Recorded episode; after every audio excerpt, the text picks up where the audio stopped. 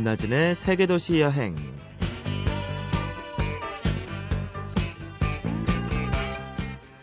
안녕하세요. 김나진입니다.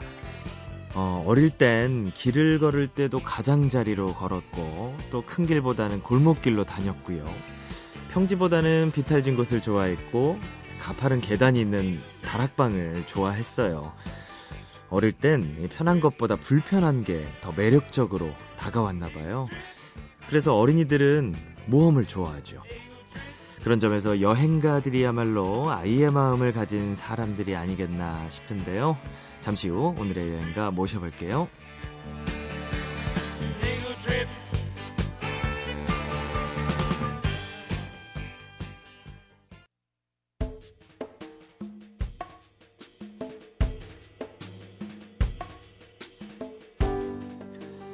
네, 이 책을 다 읽고 나면 가장 가까이 있는 빵집으로 달려가서 초콜릿 케이크나 사과 파이, 뭐 혹은 폭신폭신한 식빵이라도 먹어야 될 것 같아요. 유럽 빵의 위로를 쓰신 구현정 씨께서 오늘 나와주셨습니다. 안녕하세요. 예, 안녕하세요. 구현정입니다. 어, 오, 오디오가 굉장히 행복하네요 오늘. 네. 그러세요. 네, 네, 감사합니다. 목소리, 네, 목소리가 고우신 구현정 씨께서 나와주셨는데요. 음, 뭐 책 제목에서도 알 수 있듯이 빵에 굉장히 관심이 많으셨나 봐요.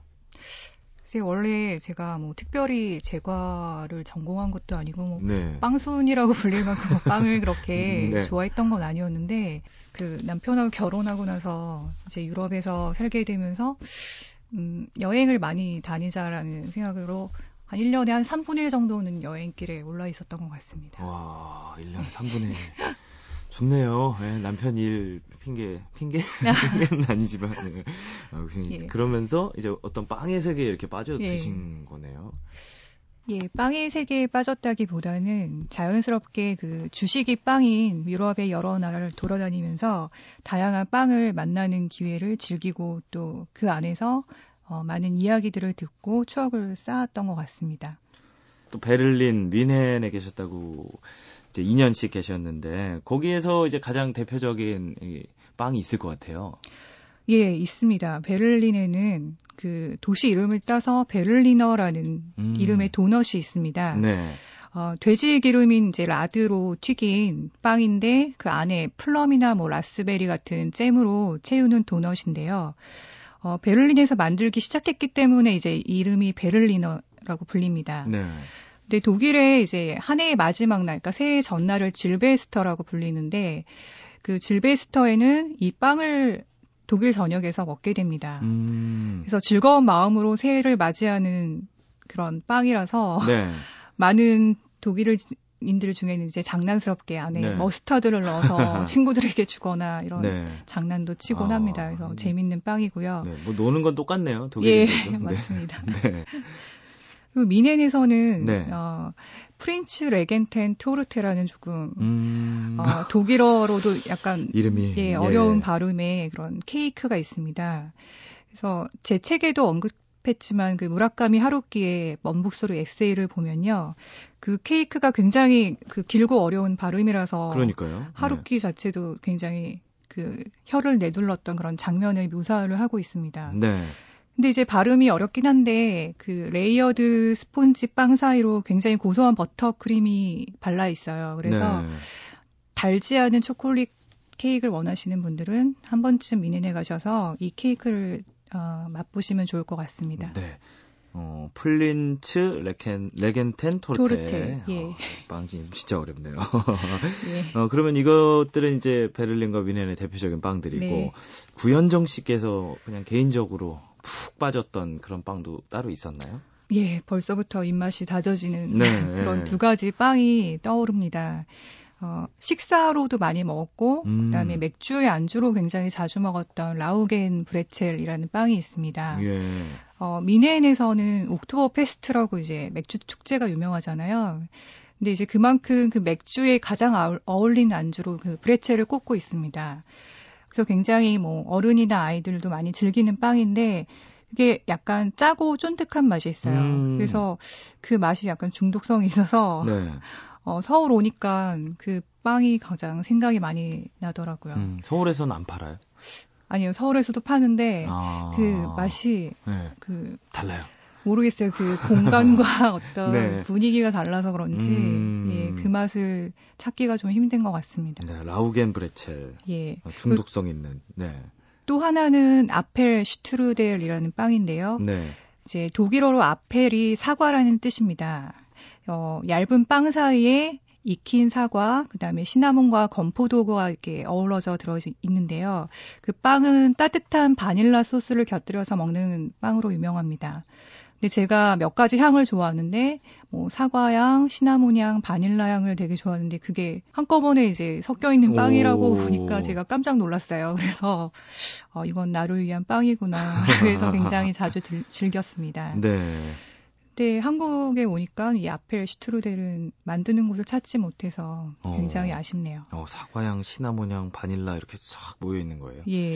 아, 이거 진짜 맛있을 것 같은데. 예, 그래서 어, 되게 그 네. 향이 좋아서 먹는 순간에도 되게 기분이 좋습니다. 네, 아, 참 일요일 아침에 계속 빵 얘기를 하니까 들으시는 분들께서 좀 고통스러우실 것 같아요. 아유, 그렇군요. 아, 계속 먹는 얘기만 하니까 막 침이 고이기도 하고 그런데요. 사실 뭐 공간이나 시간 이런 것들이 중요하다 말씀을 하셨잖아요. 그래서 네. 어, 다양한 빵들을 접하고 또 책도 내시고 하셨는데 분명히 그 음식에 대한 어떤 그러니까 빵에 대한 어떤 사연이 있을 것 같아요. 뭐 재밌는 사연이라든가 좀 잊지 못했던 기억. 예. 어, 저는 이 부분에 대해서는 망설이지 않고 네. 시칠리아의 까놀리라는 음식을 떠올릴 수가 있어요. 예. 어, 제가 미네에서 사는 동안에 어, 굉장히 좋은 친구들을 많이 만났습니다. 그때 어, 나이도 비슷하고 취향도 비슷했던 독일인 커플 둘하고 네. 이탈리아인 커플 둘하고 굉장히 친했는데요. 그 이탈리아 친구들이 고향인 시칠리아에서 이제 결혼식을 올리게 되었어요. 근데 시칠리아의 유명한 명과인 까놀리를 그 결혼식에 가서 맛보게 되었습니다. 까놀리. 네. 예. 어, 얇게 튀긴 과자를 돌돌 말아서 리코타 치즈를 듬뿍 넣은 매우 고소하고 굉장히 네. 어, 밀도감 있는 그런 과자입니다. 그래서 제 친구 그 페데리카는 어, 본인이 가장 사랑하는 고향의 맛이라고 하면서 음. 저보고 어, 자주 먹으라고 권유를 했었는데요. 사실 많이 먹어보지 못했습니다. 네, 시칠리아에서. 그래서 그렇겠죠. 미네에 돌아와서 굉장히 그 맛이 생각이 나서 아, 페데리카 나 굉장히 시칠리아의 까놀리가 생각나 이렇게 네. 얘기했더니 아, 본인이 한번 만들어 주겠다고 약속을 했었어요. 예. 그런데 그 약속을 지키긴 했었는데 그게 저희가 미넨을 떠나기 전날 어... 저녁이었어요. 4년간의 독일 생활을 예, 마무리하는 마치던 날인데 어... 그때 이제 페데리카는 임신을 하고 한참 입덧을 하고 있었는데 네. 그 까놀리를 튀기고 뭐 이렇게 채우는 작업을 하는데 아마 그게 임신 중에 입덧을 하는 친구에게 굉장히 어려운 작업이었을 텐데 음. 어 까놀리를 그렇게 저에게 만들어줬다고 생각하니까 네. 먹으면서 굉장히 마음이 먹먹해지는 그런 그렇겠죠. 순간이었습니다. 마음도. 예. 네. 그래서 이제 까놀리만 보면 저절로 저는 제 친구 페데리카 얼굴이 떠오릅니다. 네, 까놀, 카놀리, 카놀리. 네. 예. 친구가 예. 떠나기 전날 줬던. 뭔가 이렇게 마음이 전해지는 음식이 가장 아무래도 기억에 남고 예. 생각이 가장 많이 남는 것 같아요. 아, 그렇군요. 그 친구들 연락하시나요, 아직도? 예, 연락을 하고 얼마 전에 이제 그 아들을 낳았다고 네. 사진도 보내오고 저희 독일인 친구는 작년 가을에 이제 한국에 놀러 왔어요. 그래서 아. 같이 제주도 여행도 가고. 예. 그래서 친구가 공항에서 만났는데 가장 먼저 저한테 딱 안겨준 게 그 독일식 큰 브로트 빵이었어요. 너 생각났지? 또, 예, 그 얼마나 반가웠는지 모릅니다. 네. 한번 나중에 우리 음식을 한번 대접을 한번 어, 해주세요. 저희는 많이 대접했는데 네. 어, 예, 아직도 할 게 많은 것 아, 같습니다. 아, 그렇군요. 예. 네, 아, 계속해서 이제 빵 얘기를 하다 보니까 잠깐 좀 쉬어 가야 될 것 같아요. 그래서, 음, 여행자의 추천곡 저희 항상 들어보는데, 어, 멋진 음악 한 곡 좀 추천을 부탁드리겠습니다. 어, 최근에, 어, 미국의 네티즌이 이 곡을 굉, 세상에서 가장 아름다운 곡으로 선정을 했다고 해요. 음. 어, 바로 드비시의 달빛이라는 곡입니다. 네. 어, 드비시가 이탈리아 베르가모 지방을 여행할 때 그 아름다움에 반해서 만든 베르가마스크 모음곡 중에서 하나인데요. 저희가 이제 베르가모에 갔을 때 들은 얘기가 그 지역에는 옥수수가 굉장히 많이 나고 새들이 유난히 많아서 네. 어 옥수수와 새로 만든 그런 음식이 유명하다고 합니다. 그래서 그것을 본딴 디저트도 유명한데요. 음. 새 모양의 초콜릿이 이렇게 올라가 있는 샛노란 옥수수 빵이 있습니다. 그래서 저희는 이제 그 빵을 사서 호텔에 들어가서 먹으면서 이 드뷔시의 달빛을 찾아서 들었습니다. 네. 근데 이 드뷔시의 달빛은 또 영화 트와일라이트에서 그 에드워드하고 벨라가 네. 굉장히 로맨틱하게 춤을 추던 그런 장면에서도 흐르는데요. 그렇군요. 예. 예. 일요일 아침이긴 하지만 어떤 이런 몽환적이고 차분한 드비시의 달빛에 잠시 기대해 보셔도 좋겠습니다. 네. 한번 들어보죠. 예. 예.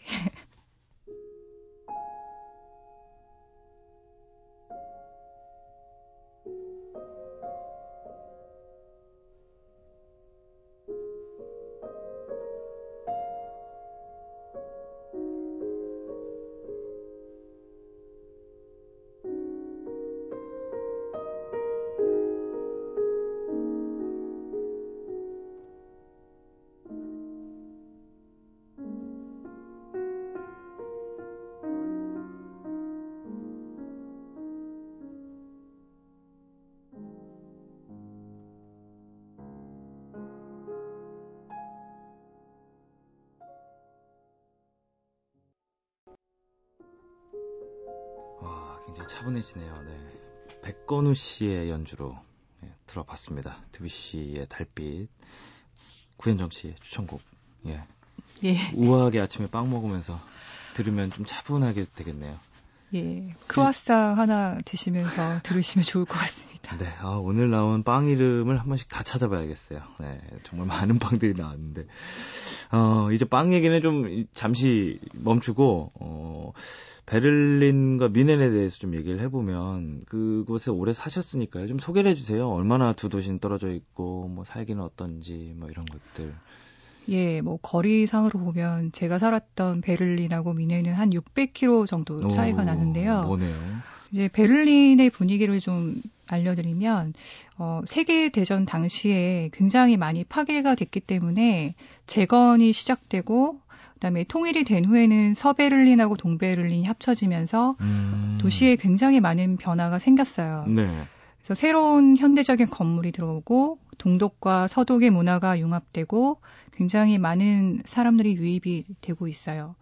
근데 한 도시지만 이게 색다른 분위기를 느낄 수 있는 도시가 되게 흔치 않은데 베를린은 이제 어떤 동독의 분위기와 서독의 분위기 그다음에 유입된 외국인들이 사는 그런 분위기들이 굉장히 많이 섞여 있어서 네. 어 다른 도시들보다는 굉장히 어 지루하지 않은 그런 도시라고 볼 수 있습니다. 음. 그래서 제가 볼 때는 옛 모습과 어떤 현대적인 모습이 가장 조화롭게 설계된 도시라고 느껴집니다. 네, 여러 가지가 좀 이렇게 섞여 있는 느낌이 예. 강하겠네요. 그럼. 예. 어, 그럼 또 미네는 어때요? 어, 미네는 어, 옛 바이에른 공국 시절부터 굉장히 잘 네. 살던 도시였고 어떤 보수적인 바이에른 사람이 사, 어, 사람들이 뿌리를 내린 곳이에요. 그래서 음. 음, 사람들도 굉장히 그 북쪽 사람들보다는 보수적이고 또 유명한 회사들이 많고 비즈니스도 활발하게 열리는 곳이라서 집값도 비싸고 물가도 비싸고 네. 그렇지만 이제 외국인이 적어서 굉장히 안전한 도시로 꼽힙니다. 네. 그래서 외국인들 사이에서는 굉장히 좀 현실에 없는 이상적인 도시라고 해서 Toytown이라고도 어, 불립니다. Toytown. 예. 네. 그 뭐 사람들도 뭐 지역에 따라 많이 다르죠. 예, 북쪽의 어떤 베를린 사람들은 음 약간 우리가 생각하는 어떤 전형적인 독일 사람의 네. 분위기 있잖아요. 딱딱하고 굉장히 키 크고 예, 키 크고 조금 이렇게 무뚝뚝하고 네. 이런 분위기인데 그거에 비해서 남쪽 베를린 사, 아, 뮌헨 사람들은 굉장히 흥겹고 쾌활한 성격을 음, 가지고 있어요. 네. 네, 전혜린 씨가 그런 어떤 뮌헨 사람들의 기질을 다정함이라고 어, 책에서 정의를 했어요. 네, 친절하고 다정하고. 예, 그래서 그런 어떤 분위기가 Oktoberfest 같은 축제 분위기를 항상 그 도시 내에서 느낄 수 있는 그런 도시입니다. 네, 아, 확실히 두 도시가 다른데 그 두 도시를 경험해 보신 것은 어떻게 보면 굉장한 행운이기도 하겠어요. 예, 그렇게 생각하고 있습니다. 네. 음, 감사하게 생각하고 있죠. 네. 어, 그러면 이 세계도시 여행 청취자 여러분 위해서 구현정 씨께서 베를린이나 미넨이든 이제 가볼 만한 곳 좀 주요 곳들을 좀 일정을 좀 짜주신다면 어떻게 짜주시겠어요? 어, 제가 두 곳 다 소개를 해드리고 싶은데 네. 일단 음, 어느 미넨, 곳으로 미넨 예 네. 미넨을 소개해드리겠습니다. 어, 빵의 위로를 받을 수 있는 그런 미넨의 2, 3일 코스를 조금 소개해드리면 네. 어, 첫째 날에는 이제 미넨에서 여행인 시작은 마리엔 광장이라는 구시가지에서 시작하시는 것이 좋습니다. 네. 어, 구시가지의 중심은 신시청사인데요. 어, 신고딕 양식으로 지어진 시청사라서 굉장히 약간 웅장하고 그로테스크한 음. 그런 분위기를 풍기고 있습니다. 네. 근데 또 그거에 반해서 그 거기 있는 시계탑에는 굉장히 앙증맞은 인형이 나와서 이렇게 매 정시에 춤을 추거든요. 그래서 네네. 모두들 광장에 모여서 매 정시에는 그 시계탑을 구경하느라 정신이 없습니다.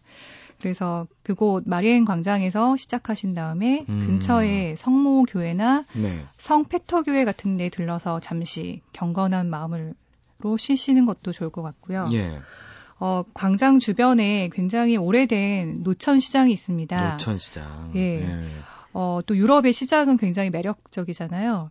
어, 빅투알리의 마크트라고 하는데 어, 여기서는 이제 미넨 사람이 어떤 걸 먹고 어떤 걸 사고 그러는지를 이제 구경할 수가 있고 네. 뭐 치즈를 맛보실 수도 있고요. 그다음에 갖가지 종류 소세지, 독일하면 음, 소세지 그렇죠. 아니겠습니까?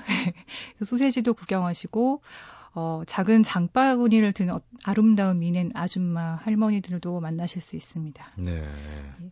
그리고 어, 신시청사 뒷길에는 또 모던하고 깔끔한 쇼핑 거리가 있어요. 데아티너 스트라세라고. 네. 그래서 그곳에서는 어, 제가 책에서도 소개했지만 바이에른 지방에 유명한 시큼한 발효빵인 Bauernbrot를 어, 크림 spread를 발라서 아, 예, Aufstrich라고 예. 얘기를 하는데요.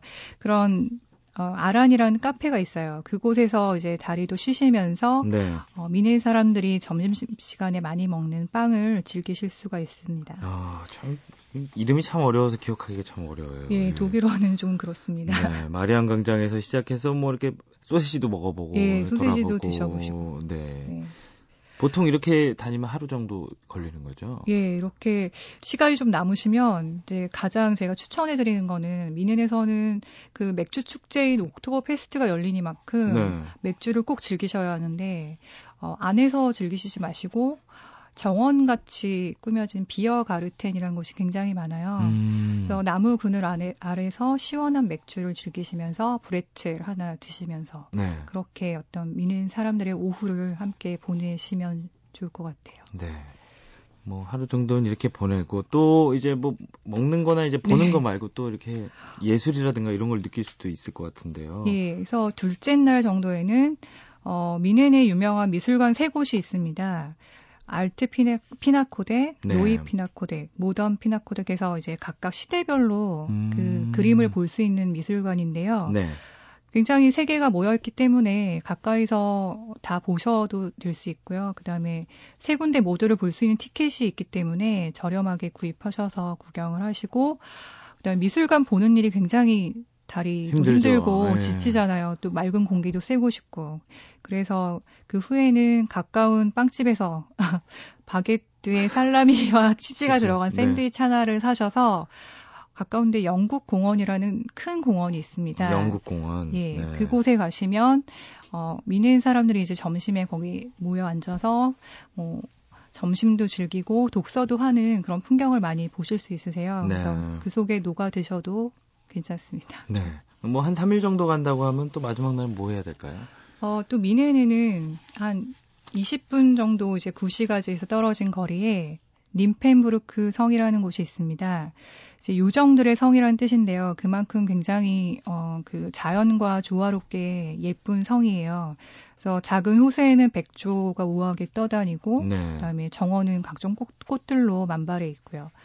근데 가장 좋은 건 이제 성 주변에 굉장히 숲을 방불케 할 정도의 숲이 공원이 있습니다. 그런 곳에서 산책도 즐기시고 또 미네네는 아이들을 만약에 함께 데리고 가신다면 동물원이 굉장히 유명합니다. 음. 근데 동물원을 딱 처음에 갔는데 느낌이 어, 동물원이 아니라 어떤 숲이나 공원에 온 느낌이었어요. 네. 그래서 알고 보니 미넨 동물원은 친환경 동물원으로도 굉장히 손꼽히고 유명한 곳이었어요. 네. 한번 들려보시길 바랍니다. 네, 그렇군요. 어, 이렇게 해서 어, 미넨의 일정도까지 한번 알아봤습니다. 어, 구현정 씨께서 오늘 계속 빵 얘기를 해줘서 예, 네. 아침부터 빵 드시는 분 많을 것 같은데요. 예, 하여튼 미넨과 베를린에 대한 이야기 잘 들어봤습니다. 오늘 나와주셔서 고맙습니다. 예, 감사합니다. 나다크라는 곳이 여행하기 힘들다는 게 이 모든 지역을 갈 때마다 세계에서 제일 높은 도시, 뭐 세계에서 두 번째로 높은 도시, 네. 세계에서 세 번째로 높은 도로를 다 거쳐야 돼요. 베네수엘라에 가면 하나이마 국립공원이라는 곳이 있습니다. 그 지역 전체가 밀림과 미네랄 때문에 검은색의 강물이 흐르는 강과 이렇게 사방이 절벽으로 돼 있고 위는 평평한 그런 산들이 수백 개가 널려 있거든요. 뿌에블로라 그래요. 인디안들이 전통적으로 살아가는 거주 지역 아쿠마 뿌에블로라는 데를 갔을 때 거길 딱 도착을 했는데 그냥 눈물이 나더라고요. 그 황량한 사막 한가운데 대추야자를 가득 실은 수레를 타고 가는 할아버지를 보면 오 이게 메마른 사막일까? 그 사막 속에는 대추야자 숲이 가득 펼쳐져 있고요. 그 가운데 조그마한 오아시스가 있고 그걸 이렇게 바라볼 때 생각지도 않았던 그러니까 내가 상상했던 모습들을 깨우쳐주는 다른 풍광들을 만났을 아. 때 특히 튀니지가 그런 장면들을 많이 줬었던 것 같아요. 낯선 풍경과 만나는 시간 김나진의 세계 도시 여행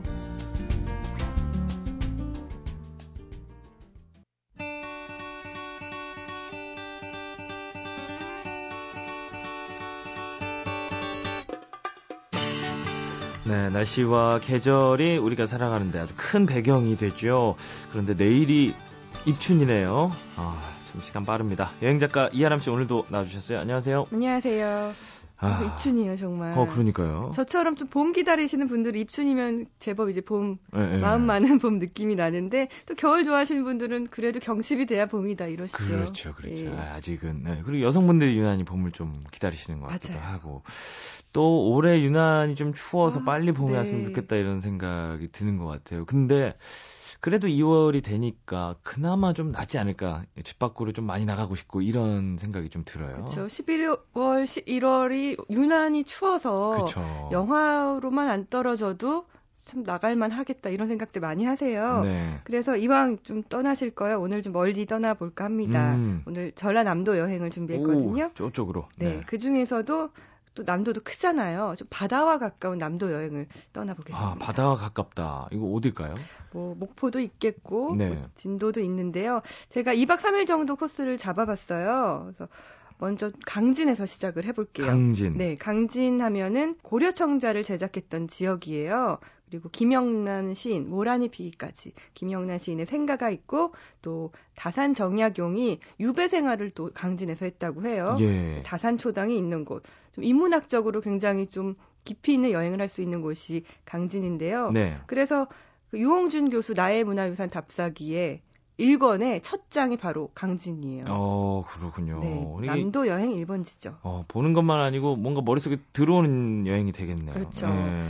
먼저 정약용의 다산초당을 보시고 이곳과 가까운 곳에 백년사 라는 절이 있는데요. 이 절이 특히 유명합니다. 여행객들에게. 그 이유가요. 동백나무. 음. 무려 1,500그루가 있어요. 진짜 많네요. 오. 산 속이 아니라 사찰 근처에 좀 동백나무가 있어서 뭔가 더 운치 있고 멋진데 국내 최대라고 해요. 천연기념물로 지정이 돼 있는데 네. 동백꽃이 2월, 어, 3월에 피고 사실 동백은 떨어지면서 한 번 더 핀다 이런 아. 말이 있는데 좀 이렇게 피어 있는 것보다 바닥에 떨어져 있는 이 동백꽃이 융단처럼 깔리는 아. 게또 예술이죠. 어, 시기도 대충 맞네요. 조금만 네. 기다렸다가 꽃 구경하러 사찰 간다. 어, 이거 왠지 좀 뭔가 운치 있는 그런 느낌 좀 있어요. 멋지죠. 네. 근데 그 또 강진에는 음식도 유명하잖아요. 한정식 이런 예, 것들. 한정식. 네. 강진 가면 한정식 꼭 드시고 오시는데요. 네. 왜 한정식이 유명해졌을까 제가 조사를 해봤는데 음. 조선시대 수락관의 상궁이 이제 고향으로 내려간 거예요. 강진으로. 아, 멀리 그래서 가셨구나. 이제 마을 분들한테 이 임금님 밥상 맛을 보여드린 거죠. 아, 이렇게 드신다. 네. 근데 사실 임금님 밥상은 12첩 밥상이고 아무리 이제 지체 높으신 양반이라도 네, 9첩을 네. 넘으면 안 된다고 해, 하더라고요. 어. 지금은 뭐 30첩 이렇게 나오잖아요. 아, 그러니까요. 예. 네. 저희가 뭐 다양 뭐 임금님보다 높아지고 뭐 그런 거네요, 결국. 네. 그런데 강진 한정식이 또 유명한 이유는요. 전라남도 가면 이 반찬 가지수에 집착을 하는데 네. 여기는 그렇게 많진 않아도 반찬 하나하나가 정말 좀 품격이 있다고 해야 될까요? 아... 진짜 임금님 밥상 같은 이 상을 받으실 수가 있습니다. 그렇군요. 꼭 한번 드셔 보셨으면 좋겠네요. 그러면 남도 여행 이 강진에서 또 다른 곳으로 이동을 하면 좋을 것 같아요. 네, 강진에서요. 네. 서쪽으로 좀 이동을 하시면 해남이 나옵니다. 해남. 예, 해남에 가는 이유는 한 가지예요. 다도해를 보기 위해서인데요. 음. 우리나라에서 가장 아름다운 낙조라고 하죠. 그 세방 낙조가 있는 곳이 또 강진이고요. 좀 쉽게 한눈에 다도의 전망을 보시려면 두륜산이 있어요. 네. 두륜산에 가서 케이블카를 타시면 오. 됩니다. 이 케이블카가 우리나라에서 왕복하는 케이블카 중에서는 최장 거리라고 해요. 한번 음. 올라가는데 거의 8분 정도 우와. 걸리면 꽤 올라가는 거거든요. 오래 볼 수 있네요. 네, 네, 600m 정도 된다고 하는데 이 다도의 산면하고 날이 맑으면 제주도의 한라산도 네. 보실 수가 있고요. 아. 또 올라갔다 끝이냐 이게 아니고 올라가시면 또 산책로가 있어요. 그래서 산책로 따라서 다른 봉우리까지 또 직접 걸어서 오르실 수도 있습니다. 네, 아, 뭐 바다만 볼 수 있는 게 아니었군요. 이렇게 올라가서도 네, 볼수 등산도 즐기시고요. 네, 어 그러면 직접 배를 타고 가려면 어디에서가 좋을까요? 그 다도해가 말 그대로 섬이 많다, 섬이 많은 바다다. 네. 유명한 섬이 아무래도 홍도, 홍도. 검은도가 있고요. 음. 또 욕지도, 네. 보길도도 다 다도해에 있습니다. 개인적으로 저는요 청산도 추천해 드리고 싶은데요. 네. 보통 바다 하면은 이렇게 모래사장을 떠올리잖아요. 근데 청산도 바다는 이 몽돌 자갈로 해수욕장이 돼 있어요. 음. 그리고 또 청산도가 최근에 slow city로 지정이 됐다고 해요. 사실 네. city는 아닌데 그러네요. 섬인데 네, 그래서 천천히 좀 여유 있는 여행 그리고 이색적이잖아요. 자갈이 해변에 깔려 있는 게 네. 구경하시려면 청산도를 가보시면 될 거예요. 아, 그렇군요. 그러니까 강진, 해남, 남도 여행. 어, 그리고 또 있어요? 좀 1박 정도 더 네. 하시겠다 하시면 아까워요. 해남까지 가셨으니까 그러니까요. 신안에 네. 있는 증도가 있어요. 증도. 증도가 slow city예요. 여기도 여기가 애칭이 있는데요. 그 dark sky 하늘이 sky. 까매요. 네. 그만큼 이 도시에 불빛이 없다는 거겠죠. 음. 그리고 자전거 섬이라는 얘기도 있고요. 자전거를 타고 다니시기에 좋은 곳이고, 네. 그리고 담배가 없는 섬입니다. 담배 없다. 담배 네. 피시면 안 되고요. 그래서 진짜 자연과 가까운 섬을 느끼실 수가 있는데, 그 증도가 유명한 이유가 세계 5대 갯벌인 태평 염전이 있어요. 네. 굉장히 넓은 지역의 이 염전 있는데 여기서 천일염 직접 구매하실 수도 오. 있고요. 그 왕이 네. 아들들한 왕자들한테 무슨 음식이 제일 맛있느냐 했는데 뭐 뭐가 맛있다 뭐가 맛있다 이렇게 음식을 댔는데 광해가 네. 소금이 제일 맛있는 음식. 왜냐하면 모든 음식에 소금이 네. 들어가기 때문이다. 그렇죠. 그래서 왕을 만든 소금이다라는 어... 얘기가 있더라고요. 그렇군요. 아, 그런 것도 재밌네요. 자, 그러면 증도까지 해서 한반도에서 정말 가장 서남 쪽에 있는 지역 여행을 한번 해봤네요. 예. 네, 전라도 여행은 사실 한도 끝도 없어요. 그러니까요. 매일 1년 동안 해도 될 텐데 네. 제가 틈틈이 전라도 여행 소개시켜 드리겠습니다. 네, 기대해 보겠습니다. 오늘도 이하람 씨 나와주셔서 고맙습니다. 고맙습니다. 가끔은 쓸데없는 생각도 하고 쓸모없는 물건도 좀 사면서요. 꽉 짜인 회로를 좀 헝클어놔도 좋을 것 같아요. 일요일입니다. 예, 낯선 곳을 여행하는 기분으로 한번 잘 쉬어보세요. 지금까지 세계도시 여행 김나진이었습니다.